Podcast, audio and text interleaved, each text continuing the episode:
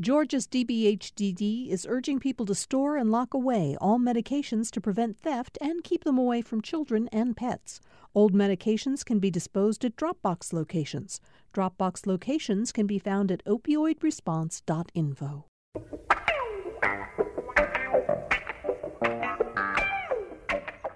Welcome to Political Rewind. I'm Bill Nigut. As always, I'm very happy to have you with us uh, for another show. And as always, we have plenty to talk about on the show today. Our panel includes my Wednesday partner, Greg Bluestein, who, of course, is political reporter for the Atlanta Journal Constitution and the author of, let me get this right, Greg, Flipped how Georgia Turned Purple and Broke the Monopoly on Republican Power, which is available for pre order uh, right now where on, on Amazon. I got my copy, uh, Greg. I'm looking forward to reading it. Thank you. And the final edit is due tomorrow. so I'm looking forward to finishing this final edit. what are you, late night for you tonight, Greg? Yes, another one. Uh, so, Greg, I, let me just mention something about this. So, I'm looking at what I assume is the final cover for the book on Amazon. You've got it. You've got Joe Biden. And there's a map of Georgia surrounded by various political figures in Georgia. And Joe Biden and Donald Trump are bookended at the top of the page. Lucy McBath is in the middle. Uh, Stacey Abrams, Jon Ossoff down below them. What kind of hierarchy is this, uh, Bluestein? I mean, I wouldn't you have Stacey Abrams up there in the top row, for goodness sake? That's a good point. There's all these pushes to change the order of the faces. I didn't have any role in any of that stuff. I just, I just, I just defer to the experts on that stuff. wait, wait. Chuck Williams uh, is with us as well, uh, who, of course, is a political uh, is a reporter and a longtime political reporter in uh, Columbus. Uh, he is a reporter now in television at WRBL TV in Columbus. Um, uh, Chuck, when you want to sell a book these days, you want don't you want Stacey Abrams right at the top of the cover? For goodness sake. You know, I just have so much respect for Greg for writing it. I can't. I mean, I can't wait to read it. But yeah, I think I would have had Stacey a little higher, Greg. You probably should. I'll, I'll tell them. I'll tell them. There's also a push to get uh, Alvin the Beagle on the cover. So I've asked the uh, the, produ- the publishers if they could throw instead of a double of one of the candidates, you know, because I think there's a there's a repeat of one of the of one of the characters. All right. Well, the book is available. It won't be out until later in March, but we're we're really happy for you, uh, Greg. We're looking forward to uh, all the excitement that the book will get when it is finally released. Donna Lowry is back with us, uh, host of Lawmakers, and of course, a veteran TV reporter in Atlanta. Many of you remember Donna from her years of work as the education reporter at Channel 11, where she really put a mark on the education beat before going off to work in communications in the yeah. Cobb County uh, uh, uh, school system. Donna, thanks for being here today. I'm excited to be here. And, and, Greg, I just want you to know while you guys were having that conversation, I pre ordered my book on Amazon at that moment, just sent out. Just sent it out. So I'm, right now, it's ordered. I'm, I'm on the list. It won't come you to March. But, Thank you so much. Yeah. Yeah, I'm there. I'm excited for you. we you. Are also, I'm nice to know a, an author and to be on a show with the, an author like you. Thank you. We are also joined. We are also joined today for the first time by Jill uh, Nolan, who is the deputy editor of uh, uh, the Georgia Reporter, which is an online uh, newspaper that a lot of us have been reading with great regularity. Um, and uh, we're very happy uh, to have you on the show today, Jill. Tell us, since this is your first appearance, did I say Georgia Reporter, by the way? Georgia Recorder. Sorry. Um, tell us a little about yourself. Where'd you grow up? Where'd you go to school? How long have you been reporting in Georgia? And you do cover state politics and have for quite a while now. Yeah, that's right. And thanks for having me on, first of all. Um, I am from uh, South Alabama. Um, I grew up there. Um, I have been in Georgia for about eight years. Um, most of that time, I've been covering the legislature. Um, I think my first session was in t- 2015. I started right in the middle of it, which was kind of crazy. Um, and I have been at the Georgia Recorder since we launched about two years ago. Uh, we focus on, um, you know, a lot of state politics and government, but really anything of statewide interest. I tend to cover more environmental and healthcare issues for us. Well, we're really glad that you are here with us today. Okay, let's get right to it. Uh, Greg Bluestein, Governor Kemp is on his way to the border again. This will be his third trip down to the border. He's going to be uh, down there at the invitation this time of uh, Governor Greg Abbott, Texas Governor Greg Abbott, and there are nine. I guess there are ten, there are a total of ten Republican governors who are going to be down there holding a news conference where they're going to attack President Biden for his policies, which uh, they are going to say are allowing a surge of undocumented immigrants to cross the border, get into the country, right? Yeah, and he kind of previewed this a few weeks ago when he and about 24, 25 other governors signed a letter, um, or Republican governors signed a letter to Biden urging them, urging the president to hold a meeting with him to talk about the, the, the quote unquote border crisis. Um, but it comes at a really opportune time for the governor as well because he's been eager to change the subject away from former President Trump and all the problems he's having with his own Republican Party over his refusal to overturn Trump's election defeat. And this gives him a chance to change the subject to talk about something that kind of unites Republicans, which is uh, you know pushing a crackdown on, on illegal immigration. Because if you remember, Brian Kemp made some pretty big promises he'd do to curb illegal immigration and to curb the, the you know undocumented immigrants from coming across the border. He even had that famous commercial where he promised to get in his pickup truck and round up illegals, quote unquote, round up illegals in his words, um, on his own. And you know he's facing some pushback for not quite meeting that promise so far. Um, so, in fact, he was just censured by the Cobb County Republican Party on the basis that he had not done enough to stop undocumented from entering uh, the country. Chuck, let me, if I may, ask you a quick question about this. Um, I get that uh, undocumented immigrants is a big issue for Republicans. It was a big issue for Donald Trump during his uh, presidency. Um, and so I understand that Kemp is trying to ride, ride that bandwagon and, and win favor among conservatives in his party. But, but Chuck, the puzzling thing about this to me is, and I turn to you on this because you're down there in kind of middle Georgia and you've got rural Georgia around you.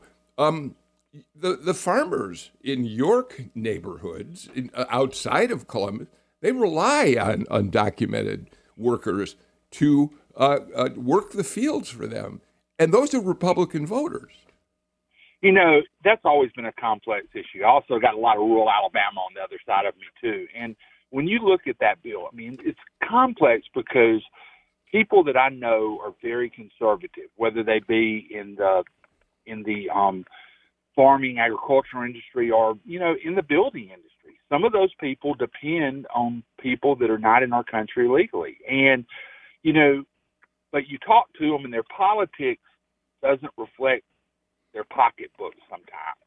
And it's really interesting to have those discussions with people when you see people that may or may not be undocumented on and you can't judge somebody's undocumented just by what they look like and i'm not saying that by any stretch but you look around and it's it's really it's it's it's a it's a heck of a needle for some people who are very conservative in the other parts of their lives thread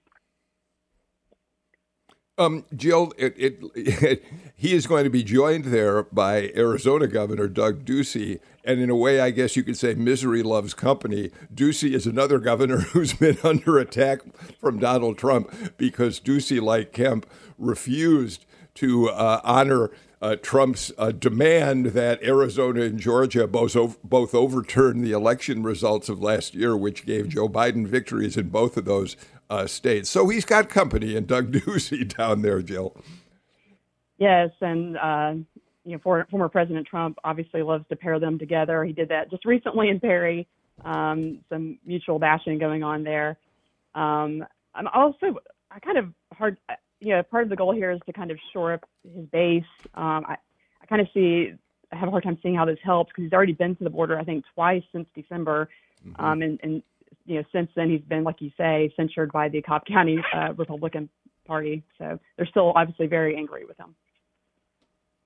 Donna, it's it. I, let's move over just a second because uh, Jill brought it up again. This this Cobb County Republican Party censure of Governor Kemp. He's I think they're like the ninth or tenth county Republican organization to censure uh, uh, Kemp for a variety of of things. Among them, not overturning the results of the election, not working to uh, find a way to make Trump the winner here. Um, so this discord within the Republican Party just keeps going on. And as Greg says, maybe a third visit to the border today matters because it takes people's attention off of all the problems that he's facing with his own party up here, at least for a day. Right. I think it does that, and you know, he is going to be in the same in the same air, in the same photo ops with people who are Trump supporters. So that actually gives him a good look in terms of what he wants people to see. But uh, I also think that it's um, there. It's going to hurt him in terms of people who are saying, "Why are you leaving Georgia?" and there are problems here in Georgia that you should be dealing with. So um, I, I think he's he's in a really, really precarious position, trying to straddle this line be, between staying true to what he decided during the election that he would not overturn it and then the other side of it, making sure that he embraces or at least um, at least reaches out to the Trump supporters when it comes to uh, so much because they are still so powerful, especially in this state in the Republican Party. Greg, to be fair, it isn't as if the Biden administration hasn't given Republicans a lot of fodder to uh, excuse me, be critical of how things are unfolding at the border. The the thousands of Haitians who were massed at the border, we saw those pictures of them under a bridge, huddled there, trying to get into the United States. Um, we saw those other pictures of of uh, uh, agents on horseback, kind of rounding up immigrants um, in ways that seemed hum- inhumane to many. This the the border there a president of the United States, whether he's a Republican or a Democrat for decades now, is always going to provide plenty of material for the other party to attack him on this issue. You're right, and and there's there's few issues in the Republican base that are unifying as illegal immigration. Um, and I think we'll see too, you know, that that's part of it. You, you just kind of nailed the Republican strategy in 2022 on the head, which is despite all this division, despite all this factional fa- factional warfare we're talking about in the GOP feuding over Trump and pro-Trump factions and, and censures and whatnot, that come November 2022, the the combined animosity towards Stacey Abrams, towards Raphael Warnock, towards whoever the Democratic nominee for governors, plus Joe Biden will overwhelm all that. That's the Republican hope right now. Well, we'll see if that happens, but they hope that that in a midterm, presidential uh, off year uh, will be so. Uh, the support for Joe Biden will be so low that it will just galvanize Republican support. Okay, we're going to watch uh, for that uh, news conference this afternoon and certainly be reporting on it uh, at, uh, at GPB radio on All Things Considered tonight. And of course, uh, Georgia Recorder, AJC, everybody will be reporting on what Kemp has to say down there later today. Um, Greg, I want to turn to the um, Attorney General of the United States, who yesterday ordered FBI to investigate and to help address what Merrick Garland called a disturbing spike in harassment, intimidation, and threats of violence against educators and school board members over highly publicized issues such as mask mandates and interpretations of so called critical race theory. And, and Greg, um, just to add to, to, to this, the uh, the attorney general was responding after getting a letter from the National School Boards Association, um, and they they uh, cautioned him that they need help. And I'm going to read just a, a little bit of what they said. Um, Immediate assistance is required to protect, to protect our students, school board members, and educators who are susceptible to acts of violence affecting interstate commerce because of threats to their districts, families, and personal safety. As our school boards continue coronavirus recovery operations, They're also persevering against other challenges that could impede this progress in a number of communities. There have been attacks against school board members and educators for approving policies for masks, um, propaganda purporting the false inclusion of race theory within classroom instruction, and it goes on uh, from there. And Greg, uh, the letter from the National School Boards Association uh, cites incidents in a number of states, including in Gwinnett County, where there was a contentious school board uh, meeting over masking. Yeah, I mean, look, this is part of this disturbing trend. Georgia was ground zero in 2020 for election staffers and elections officials um, having death threats. Some of them required security. Some of them had to go into hiding even. Um, you know, earlier this week you talked on the show about how health workers were facing threats um, for just simply offering vaccinations to people. And now, of course, we're talking about school officials who are being threatened, who feel like they're stepping into a gladiator ring you know, to, to enact policies to try to make students safer. Um, a lot of the school officials who I've been hearing from have been, uh, have been urging more federal uh, investigations and more and more federal action uh, to try to curb this, these sort of threats. Fortunately, you know, we, we don't have uh, it hasn't gone to the next level yet, but there are worries and there's concerns that it could, and and that's why the, the, the administrators I've heard from have welcomed this.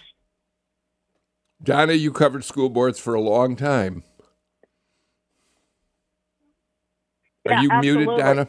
I, I'm I'm off now. I'm off mute. Yeah, I yeah I have covered school boards for a long time, and uh, this this has been you can tell uh, certainly with what we saw in Gwinnett County, what's going on in Cobb County, that this is a lot for these school districts to deal with coming out of this pandemic. So in Cobb County, we also know that that there have been uh, four parents who are suing Cobb County School District on behalf of their children, talking about the mask mandates, asking for them. They want them and are upset that the district won't have them. So you've got these opposing sides. Uh, when what happened in Gwinnett County was so sad back at the end of the school year, where the um, the people who want who, who were people. There was a room full of people without masks on. They got so bad that the school board had to go into another room to really conduct most of the meeting until they had their public session. But then you've got, you know, not only the National School Boards Association's letter to the um, federal government asking for, you know, the FBI and the you know, um, all of these other groups to be involved, the Justice Department. But you also have you know, the National Association of Secondary School Board Principals, who've also wrote about this similar issue. So they're pretty upset about all of this. It is curious to me. On the other side of this are people who have slammed the uh, National School Boards Association for sending that letter and asking for help.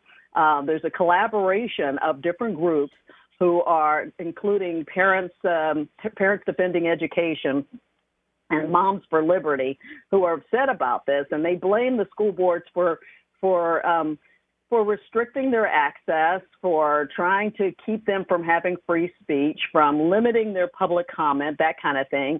And one of the groups that I thought was really interesting is the Chinese American Citizens Alliance of Greater New York um, that blasted the National School Boards Association for writing the letter and called it an attempt to suppress, you know, this free speech and the whole bit. So it's a there are diverse groups on both sides of it, and their big thing is the um, the Chinese.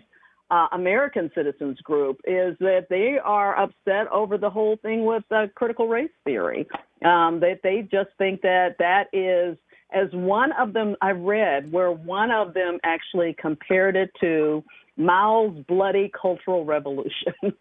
so, I mean, everybody's kind of looking at these issues in a different way. I don't think um, they're as much focused on what kids are actually getting in the classroom because critical race theory is actually not being taught in the K 12 space, but it certainly has everybody riled up. And so, between the mask mandates or not having mandates and the, the CRT, I think it's um, it's an interesting th- time in the schools. And what gets me is for years it was hard to get people to even think about who they were voting for for school board members right you couldn't get people to even think about you know who are you people didn't even know who their school board members were and now it's like who are these people? Let's go after them, that kind of thing. It, it was the last Yeah. thing on the ballot that anybody even really cared about. Um, but we're certainly going to see a difference. And there's some school board races certainly coming up. Well, adding to that group that Donna mentioned, those those disparate groups that that uh, did not want the uh, letter to be sent to uh, just DOJ, Chuck, uh, Republicans in the Senate Judiciary Committee hearing yesterday uh, attacked Lisa Monaco, the assistant, uh, uh, the deputy attorney general. Uh, and, and here's how the Washington Post framed their attacks. Republicans at a Senate Judiciary Committee hearing Tuesday accused Biden's Justice Department of heavy handed tactics to try to intimidate parents speaking at local school board meetings about mask mandates or school curriculum. Quote, if this isn't a deliberate attempt to chill parents from showing up at school board meetings, I don't know what is, Senator Josh Hawley of Missouri uh, said to Monaco. You're using the FBI to intervene in school board meetings, he continued. This is extraordinary. He says that justice is attempting to intimidate parents who have complaints about masks and critical race theory, and that justice is trying to silence them. Chuck?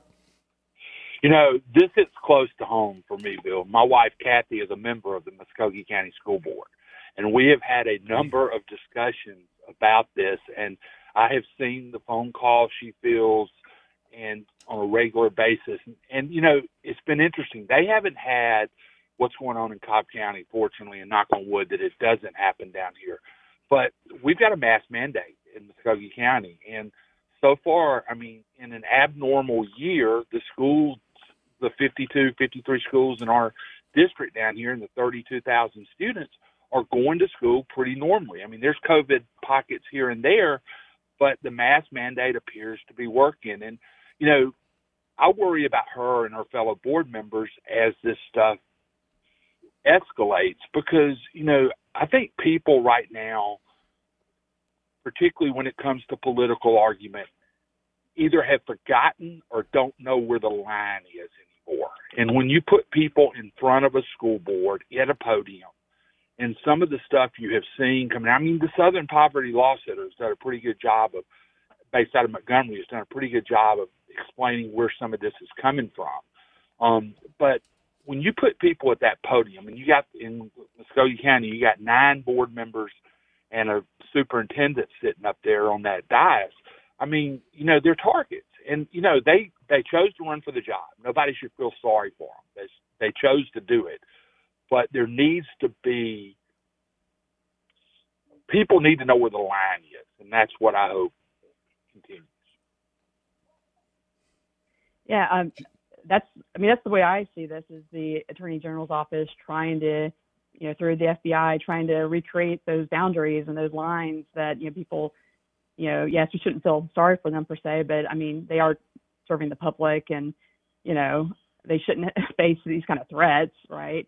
Um, so on one hand, you know, it seems like that's what the Attorney General's office is trying to do, but um, but I'd have to say that the backlash that you know Donna outlined is pretty predictable. You know, with it coming from uh, Biden's administration, um, I think that this was this kind of backlash was you know to be expected. So I'm not really sure in the end how um, how effective or how helpful how helpful this is going to be. Let's do this. Let's get to our first break. Uh, when we come back, Jill Nolan, just to continue a theme about people feeling like they're under threat of some sort, I want to talk about a story that you published in Georgia Recorder. Uh, another group of people who are worried about their their safety. We'll get to that a lot more on Political Rewind after this break.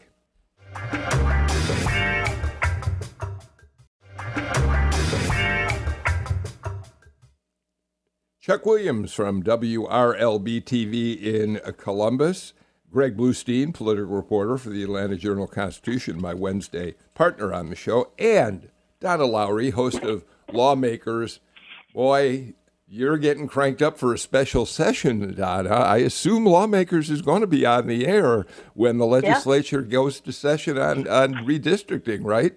Yeah, we have we have uh, some some plans to do some things. We may not have a full show, but we certainly are ready uh, November third to get started for that special session, and then turn right around January 10th is when the the session starts. So we're get, we're getting all ramped up for that. So tune in. Well, more yeah, more power to you. It's going to be fun to watch how that all unfolds on your uh, show. All right, Jill Nolan. Um, let's talk about what I mentioned just before the break. You published a piece uh, in, the Georgia Recorder uh, a couple of days ago, and I'll just read your lead to you.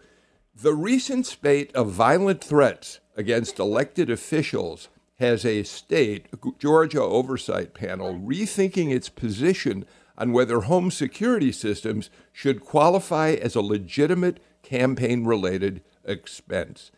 And this is based on the fact seven years ago, you point out, the Ethics Commission said, no, no, no, security can't be a campaign expense. But now, after a very tumultuous year, as you describe it, maybe candidates, maybe elected officials have a right to want to protect themselves. Yeah, exactly. And, you know, on the surface, this seems like a kind of minor, obscure campaign finance issue, but, you know, it's really, in a way, kind of a sad statement on our uh, changing political climate. Because, um, as you just pointed out, it was not that long ago when the uh, Ethics Commission took up the same question. At the time, it was a group of Cobb County Superior Court judges who were concerned that they might face some kind of retribution from uh, you know folks they had sentenced. Um, at the time, you know the commission ruled no, this is not a legitimate way to use campaign funds. Now there was no one in the room who questioned whether or not this was just a kind of basic, ordinary part um, of a campaign. Um, so they didn't vote on it, they're, but but they're just kind of working out that minutia of how it should work. You know, because you have to be careful and make sure that um, candidates and office holders aren't getting personally enriched, you know, somehow. So they're just working out through the those logistical um, components. But yeah, no one questioned. Everyone, the, the, the consensus was, yeah, we were all here last year. We know that uh, a home security system like a ring doorbell camera, et cetera, that that's um, that's a legitimate way to use campaign funds.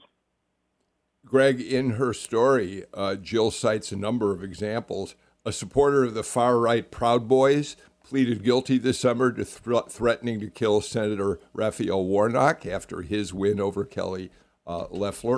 Um, Raffensperger and uh, Gab- Gabriel Sterling uh, had threats uh, when they refused to overturn the uh, results of the presidential election. State Senator Elena Parent said she received a torrent of abuse attacks and death threats after questioning the validity of the Trump campaign's attempt to overturn the election. And we could probably find any number of other examples of this happening to other elected officials, Greg. You know, and it's going to discourage good candidates from both parties from entering the arena. I mean, Brad Raffensperger had to have security detail uh, around the clock. Jeff Duncan did as well. Um, militia members paraded in, in, what they thought was Brad Raffensperger's neighborhood. Um, there's all sorts of threats that have been documented against those officials, but also lower level officials, as we were talking about, who who who don't usually you know get in the news, uh, who don't usually attract headlines. I mean, my, my introduction to this was really in 2017 when both Jon Ossoff and Karen Handel faced threats. Mean, in Karen Handel's case, high profile threats that required her to go into lockdown um, right before the nationally watched election. So this is this has been an issue obviously for a long time, but it's becoming more of an issue and in 18, Stacey Abrams had to spend a significant amount of her, uh, she, she, had to devote some resources to security. And, and her office had metal detectors they made every person, including reporters, including aides, go through because they're not taking this lightly, and nor nor should they be. This is a serious matter. You know, um, Bill, I'm going to do a shameless plug to my podcast, The Chuck Williams Show, but the reason it feeds off of what Greg just said. My guest last night was Secretary Raffensperger, and we talked about this very thing. And one of the things I said, because you take this stuff seriously, and he said I'd been a fool not to. And you know, he said this was these were real threats in real time, and you know, and when you sit there and talk to somebody like Secretary Raffensperger and the, he was in Columbus for a Rotary speech, and he came by the studio and we did the podcast in seat. You know, you get a feel for you know, hey, this guy's doing his job, and you know, there's a real threat out there. There's something he has to take seriously for he and his family, and he is. And you know, in just in talking to him, you know, for this podcast, I really got a sense of how important that security and also just assessing and dealing with those threats is. So this this is probably a good moment to bring up another subject I thought was worth at least a couple of minutes of your time. Every one of you, and, and me too, have spent an enormous amount of our time at the state capitol covering legislative politics down there, covering the governor, lieutenant governor, the constitutional officers down there. And uh, now, as the special session gears up in the next month, uh, when people arrive at the Capitol, they're going to find a fence, a barrier, a rather formidable fence uh, around the entire building. And I'd really just, because you've all covered the Capitol, I'd really love to get your sense of how it feels to you to know that the Capitol is now barricaded off in, in the way that it's going to be. Jill? Yeah, it's. I mean, it definitely changes the atmosphere. um, you know, and but I also admit that whenever I, I first heard that they were building the, the fence, it kind of seemed like a knee-jerk reaction to the, uh, the you know, the social so, social justice demonstrations that we had seen. Um, but January 6th kind of also sort of changed my uh, opinion or, or my view of it. I almost had the sense of like this thing can't get built fast enough because there were actual you know concerns that there that something like that could have, could happen at state capitals too and, and that was during um, Georgia's session. So, you know, all of these things are chilling. Um, the concern is, you know, for me is like what effect this has on the public's like perceived access or and maybe actual access to the Capitol. Yeah, I, I agree with Jill. I mean, we, um, I, I, I started off thinking, well, you know, they're building this. It was a big mess. You know, uh, there was, you know, mud everywhere. They're trying to build this thing. And then January 6th happened, and we realized that uh, we were trying to figure out security measures for our staff down at the Capitol. What kind of, um, we were looking for ways to get out of the, um, the uh, Coverdell building if something happened. You know, looking for, we were trying to make sure we were safe in in the case of something happening. And so, you know, so in that sense, I understand. But I, you know, when I look at that beautiful Capitol, I'm sad that it looks the way it does. Uh, I loved the look of the Capitol. I love the I loved when the daffodils came out and the flowers are blooming and that you could just walk around. And now it just has a different feel. It makes me sad because it it reminds me of when I drive by houses where people have bars on their windows and they, you know that their lives have changed that they have to focus on crime. And I I just hate that we're at this point in our country that we have to think about these things and look at life in a different way because of the way things have changed so much because we have you know people can search our our email for our email addresses and our home addresses and you know those kinds of things and and feel okay about going and and destroying things at our beautiful capital. So yeah, yeah. I, I know it's necessary but i'm sad about it. Yeah donna's right. I mean i was down there yesterday. It feels like a fortress. Um, and i get it. I, I understand. And, and remember this wasn't precipitated by january 6th this was most likely rooted and i was there at night for a lot of these protests but um, the the protest for social justice movement that had state state patrol officers kind of on the defensive. I remember one night in particular that state patrol officers ringed the statue of of uh, of uh, John Brown Gordon, the Confederate war war leader, um, who's astride a horse in front of the Capitol, and there was protesters who wanted who were chanting to tear that statue down. So um, that's where this was all rooted in. But of course, as Jill noted, after January 6th, it took on a different light. And look, you know, when the governor talks about his refusal to call a special session um, last year to overturn the election results, this is part and parcel why. I mean, he, he part of the reason he knew that there'd be demonstrations. Lieutenant Governor Geoff Duncan writes about in his book. There'd be protest and counter protest, and there would be probable violence and all sorts of, um, you know, uh, uh, uncertainty and chaos at the state capitol. And this is an this is a measure to, to bring a little bit of protection and, and, and security to that. Who knows what will happen, but it does bring at least lawmakers some sense of security and their staff or some sense of security.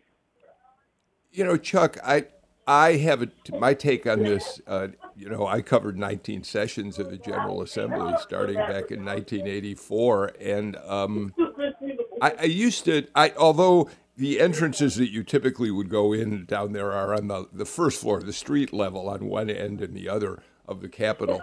I always used to just really love being able to walk up the steps in the front of the building to the second floor, which what I thought of as the main entrance to the building. And there was something kind of I, almost there was something powerful about the notion of ascending those steps to enter what seemed to me to be the people's house.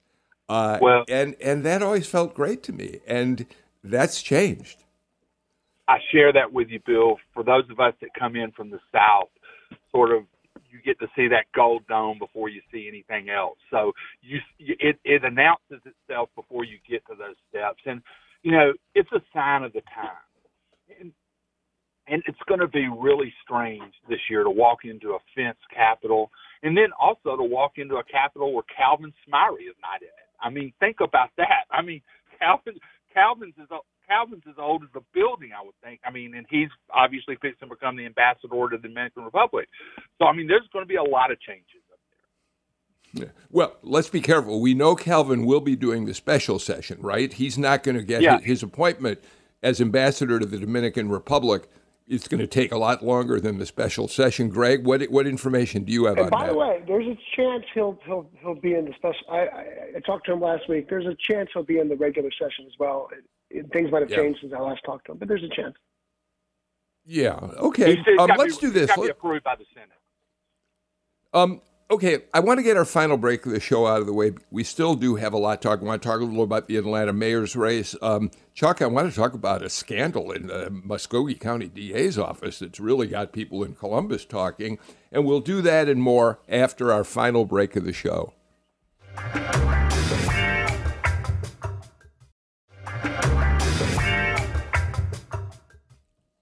So, um, as I said before the break, I want to talk a little about the Atlanta mayor's race, uh, but let's save that for uh, the last thing we uh, do on the show today. And let's look for a couple minutes on this story that you've been covering, uh, Chuck.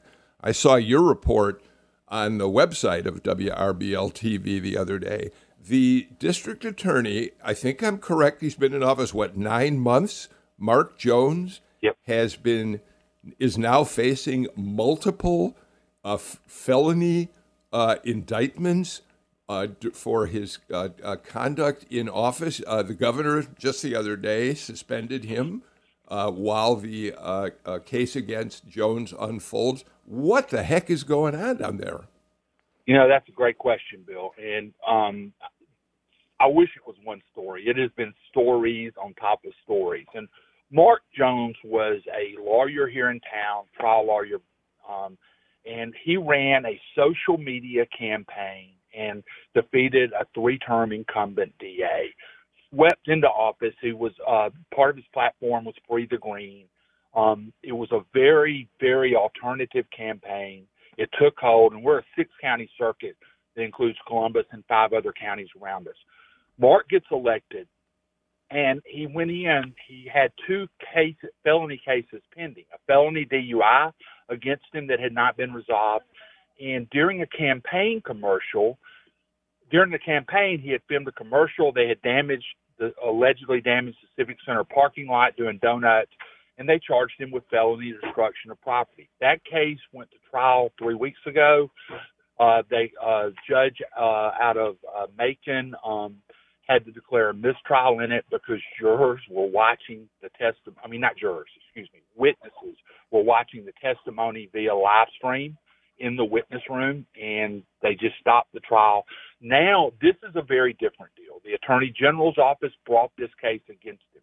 It's a nine count indictment off of a GBI investigation of alleged misconduct in office. What they're alleging is they're alleging that in my sources have told me multiple sources there's video of this an off-duty Columbus police officer was working a security detail downtown. He had his body cam on per protocol, and Jones and he had had a discussion.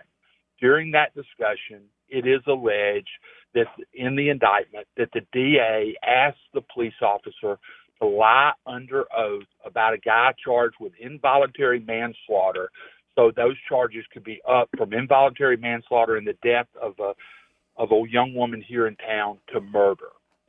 Um, it's incredibly serious charges. There's also bribery charges. It's kind of, if you remember Sean Payton in the New Orleans case, they're saying that he was offering, they are alleging he was offering cash bonuses to prosecutors to obtain murder convictions and say they were ready for trial when they weren't.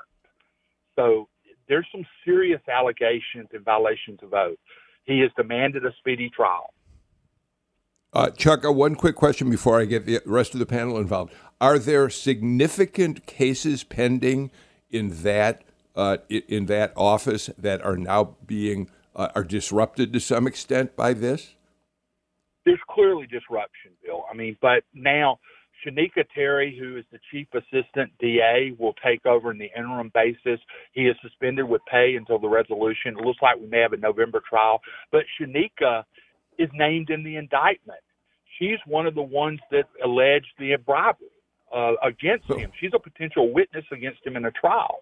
It, it, it, it is really fascinating. But, I mean, it's really strange to be yeah. going into a courtroom and see the DA sitting at the defense table. Yeah, Greg, Greg um, I'm looking at the indictment. Two counts of influencing a witness, two counts of bribery, two counts of violation of oath by a public officer, two counts of attempted violation of oath, on one count, attempted subornation of uh, perjury. Uh, Greg, I have to tell you, when I was reading the story, I happened to be rewatching The Wire that great, great HBO series about Baltimore police, gangs, and the like. And one of the major themes in that series is the corruption of the police, who are always looking for ways to make their numbers look better. Uh, and in this, I thought about this case with a DA who wants to get a police officer to lie to up a charge against someone from manslaughter to murder. Yeah, and remember, I mean, he has previously denied these charges, but you're right. When I when I, read this coverage, uh, the first thing I thought is down ticket races matter. You know, a lot of times it's hard to get people interested in races like Fulton County or, or uh, District Attorney, Muscogee County DA, those types of races, but they have such a huge impact on on on a on a local government and a society because they decide which cases to prosecute, what type of resources to put on those cases, um, and you know, and now Muscogee County is in, in all sorts of drama, and uh, and it won't be readily solved. I mean, it just there's there's no easy way out of this, um, and it's going to take a long time to to work this through the court system. And, and Jill, just to put this in a bigger context, uh, that you know goes spreads well beyond Muscogee County. This at a time when trust in law enforcement is so low as it is right now among large segments of our population, this doesn't help, Jill. Yeah, it's particularly damaging to the public's confidence um, when you think about how this is happening and unfolding as Jackie Johnson and Glynn County is under indictment, um, and those and those indictments came very close to each other. So I think that compounded the effect on the public's confidence. Yeah, D- uh, Jackie Johnson down there in Brunswick, where where she mishandled completely the Ahmaud Arbery case, and and now is facing uh, uh, uh cha- uh, charges against her for that. Donna. Yeah, no, I I was thinking the same thing. So what we're seeing right now is um, a spotlight more on these district attorneys uh, that we probably haven't seen before or in a while um, and that they that we really have to think about who, this is these are another these are other elective offices that we've got to really consider what's going on with them. Um, I know there was some movement, there was some work last legislative session to try to to um, to look at this whole issue when it comes to district attorneys. I believe it was uh, State Senator Harold Jones II, who may have had the uh, legislation. Jill, you may remember better. I don't think there was much movement. Uh, I don't. I don't think it, it it rose to the level that um, it, it may now. Uh, but I'm thinking that this next legislative session that we're going to see some some something at the state capitol that deals with um, district attorneys. Okay, um, we'll watch all that unfold. Uh, Greg, Uh, the uh, Atlanta Journal Constitution, one of numerous organizations that are holding town forums for town, town hall meetings for the mayor candidates, Atlanta mayoral candidates. Uh, just the other night, the election's coming up pretty quickly now. It's Tuesday, November 2nd. So people may not have been paying much attention, but the time to start paying attention is now. What did you learn in any, whether it's the AJC forum or the others that are unfolding? Are, are you learning anything new about these candidates for mayor? You poll, by the way, showed 40% of the electorate is undecided. We'll have another poll out um, later on this month that will probably, hopefully, show that that number is, is a lot is a lot reduced uh, as people are starting to tune in. But I, my hats off to these candidates because um, they're doing. It's it reminded me of a flashback to 2017. They're doing two, three panels a day sometimes. They're being very transparent, all of them, and open and willing to talk at these forums about the major issues. And what struck me about this one, I got to moderate it, and not once, mm-hmm. and I was timekeeper, so I had to cut people off and kind of be the bad guy like Bill is usually at these things.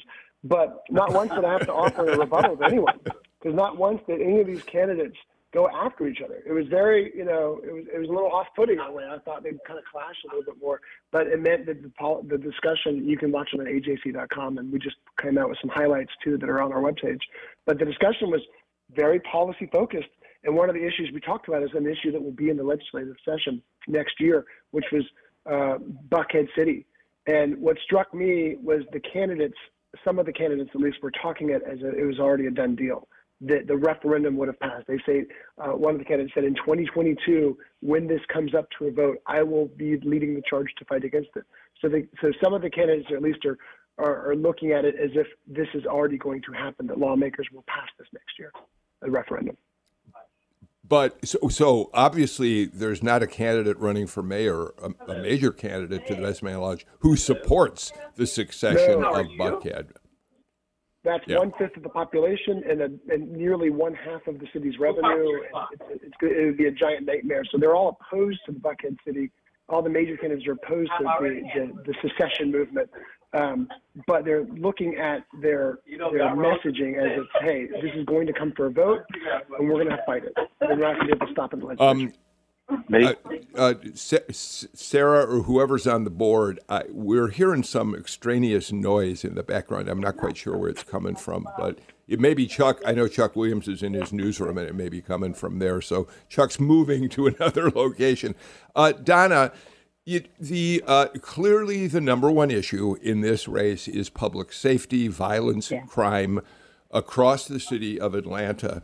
And uh, I think you know when you see forty percent of people, about a month ago, this poll was taken. I think now undecided. Um, it's probably among other reasons. It's because people just haven't been paying attention until maybe now, and we'll see when we see the next poll.